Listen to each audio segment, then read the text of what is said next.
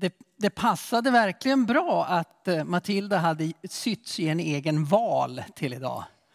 För det är typ en ocean emellan er och talarstolen. Jag tror inte jag ska stå där uppe idag. Det känns så väldigt långt bort. När ni börjar, nej, det är bara Ivar som har vågat sätta sig lite längre fram.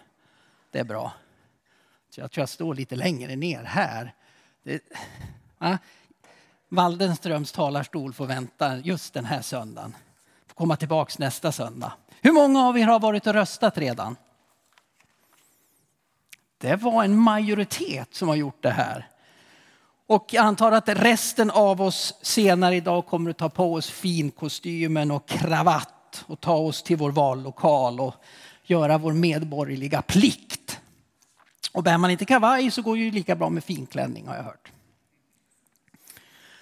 Hur stor betydelse det nu har vilka vi väljer som ska representera oss i riksdagen och på regionen och lokalt, det kan man ju diskutera.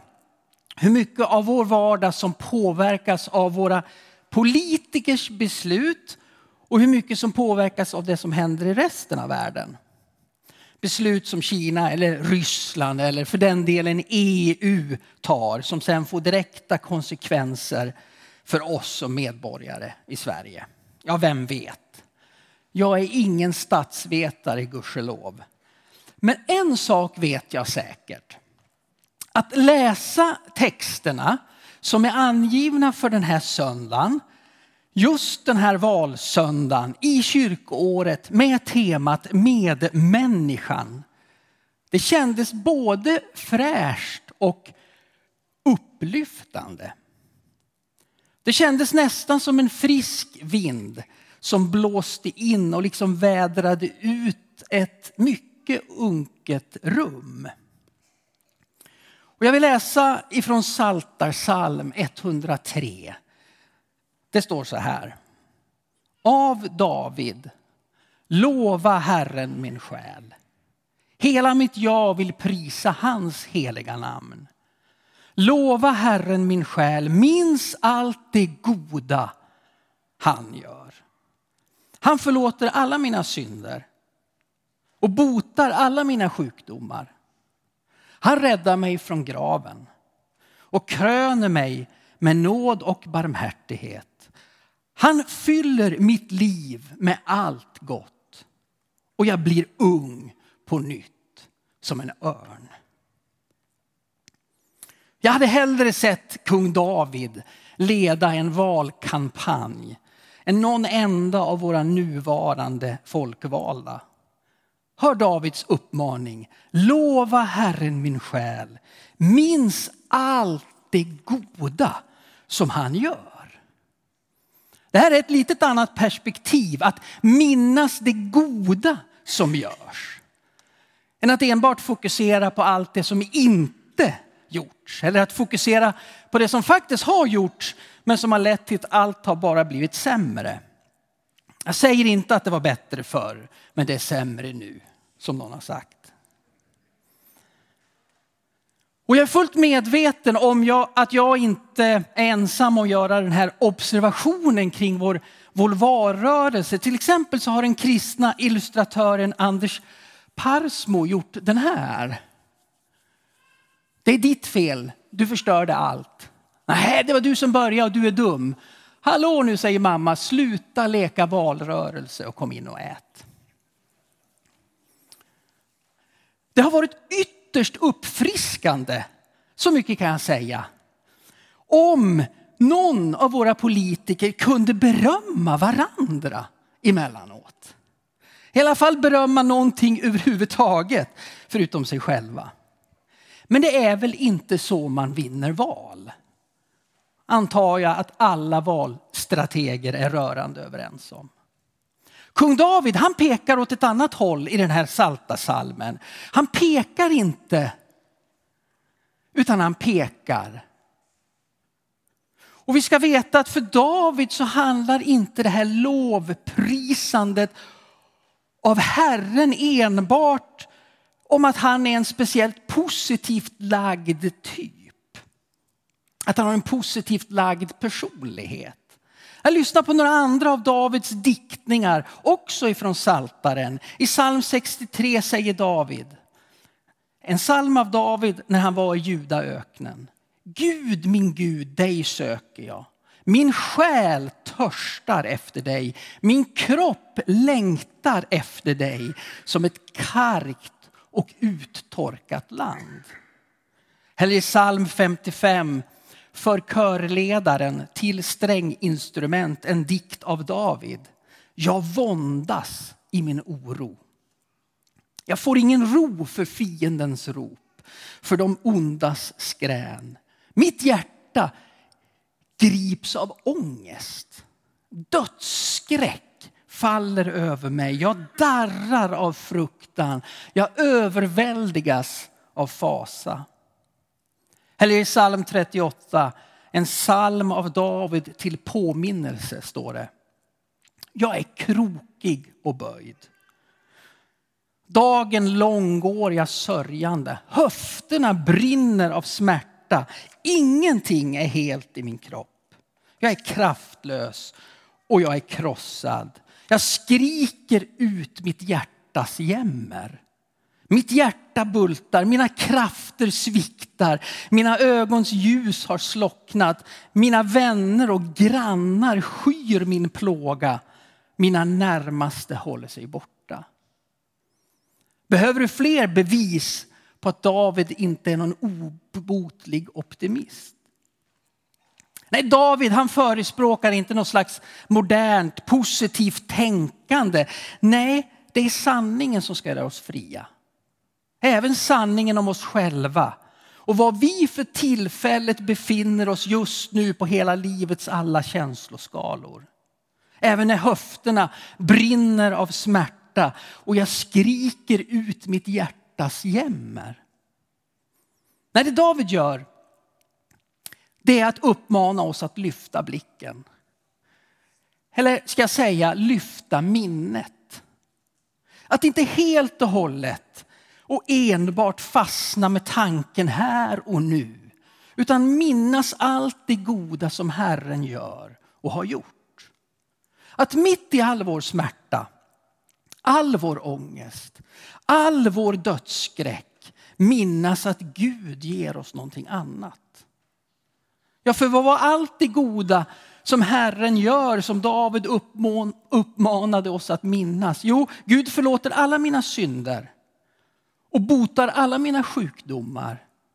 Och han inte bara räddar mig från graven utan kröner mig med nåd och barmhärtighet och fyller mitt liv med allt gott och jag blir ung på nytt som en örn. Ja, det David liksom försöker förmedla det är en grundtrygghet. En grundtrygghet som, som håller för hela livet, för hela evigheten. En grundtrygghet som håller för att leva av och, och för och på oavsett vad livet gör med oss. En grundtrygghet som inte beror på vem som vinner val eller hur det ser ut i min plånbok eller någonting annat för den delen. Gud är min trygghet. För vet ni vad Bibeln lovar oss? Jo, den som förlitar sitt liv på Gud behöver inte vara rädd. I första Johannes 4.18 så skriver Johannes en fras som för mig personligen har blivit viktig. Rädsla finns inte i kärleken. Utan den fullkomliga kärleken fördriver rädslan. Och det Johannes egentligen talar om i det här sammanhanget, om vi läser det, så handlar det om hur vi kan vara frimodiga på domens dag och hur vi inte behöver frukta de eviga straffen. Men det här påståendet, det är sant i en så mycket vidare mening. Motsatsen till kärlek är inte som vi kanske ofta tänker hat, utan snarare rädsla. Rädslan som leder till att människor tar så många felaktiga beslut. Ja, kanske till och med när vi står i ett valbås. Rädslan som leder till att vi bygger murar och att vi stänger in oss i skyddsrum. Och allt för ofta styrs vi människor av rädslan snarare än av kärleken. Rädslan för dem och det som är annorlunda. Men kärleken agerar inte utifrån rädslan utan utifrån rättvisa. Kärleken fördriver rädslan, kärleken leder till rättvisa. Och fortsätter vi till slut bara att leka med den här tanken om att, att de bibliska personerna skulle ställa upp i dagens val så hittar jag förutom kung David några lämpliga kandidater hos de gamla testamentliga profeterna. För just ordet rättvisa, det är ett ständigt återkommande patos hos de gammaltestamentliga profeterna. Och nästan alltid är rättvisan parat med rättfärdighet. De här två orden, rättvisa och rättfärdighet, utgör den profetiska traditionens valaffischer. Jag har gjort två stycken.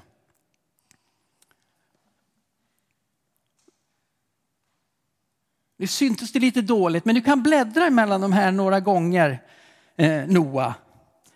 Jag, jag, som ju är kampanjchef för Profetpartiet. Det är synd att det är så många som redan har röstat, annars kunde ni ha kryssat i det här. Eh, så har jag lite svårt att bestämma mig för vilken av de här som är bäst. Om vi kallar den där för nummer ett och den där för nummer två. Vilka tycker att nummer ett är bäst? Nej, det står rättfärdighet och rättvisa på båda. Eller rättvisa och rättfärdighet står det på båda. Det syntes bättre i min lilla dator. Vilken är bäst? Ettan. Är det någon som röstar på ettan? Några stycken. Och tvåan? Alltså det skulle man behöva votering på. Men det tror jag inte vi tar tid till. Ja, oavsett logga så är profeternas starkaste vallöfte att arbeta för en samhällsordning som utmärks av omsorgen för de allra svagaste. En kärlekens sam samhällsordning som inte är byggd på rädsla. För, för profeterna de ansåg nämligen att man kunde läsa av moralen i ett helt samhälle genom hur man behandlade samhällets mest sårbara medlemmar. Profeten Jeremia han lyfter vid ett tillfälle fram kung Josia som ett positivt exempel. Ett gott exempel. Så här står det i Jeremia 22 om Josia. Han värnade den svages och den fattiges rätt. Då gick allt väl. Är inte det att känna mig, säger Herren. Den skotske 1800-talsförfattaren George MacDonalds han skrev helvetets enda princip är jag är min egen. Om det är helvetets enda princip förstår vi att den principen inte hör hemma i en gemenskap som säger sig tillhöra himmelen. Jag tror att vi som kyrkor i vårt land har en mycket viktig uppgift i att visa på att vi behöver inte vara rädda. Vi behöver inte vara rädda för det som är annorlunda. Rädda för det som vi inte känner igen oss i. Rädda för det som vi inte är helt bekväma med. För en del så var det otroligt obekvämt att jag tog notstället och gick och ställde mig i mittgången. Men sätt det längre fram nästa gång, då lovar jag att jag ska stå i talarstolen. Vi behöver inte vara rädda för det som vi inte känner igen. Och det är vår uppgift idag när vi går till val, men det är framför allt vår uppgift alla andra dagar när vi lever våra liv. Vi får leva våra liv i och av Guds kärlek.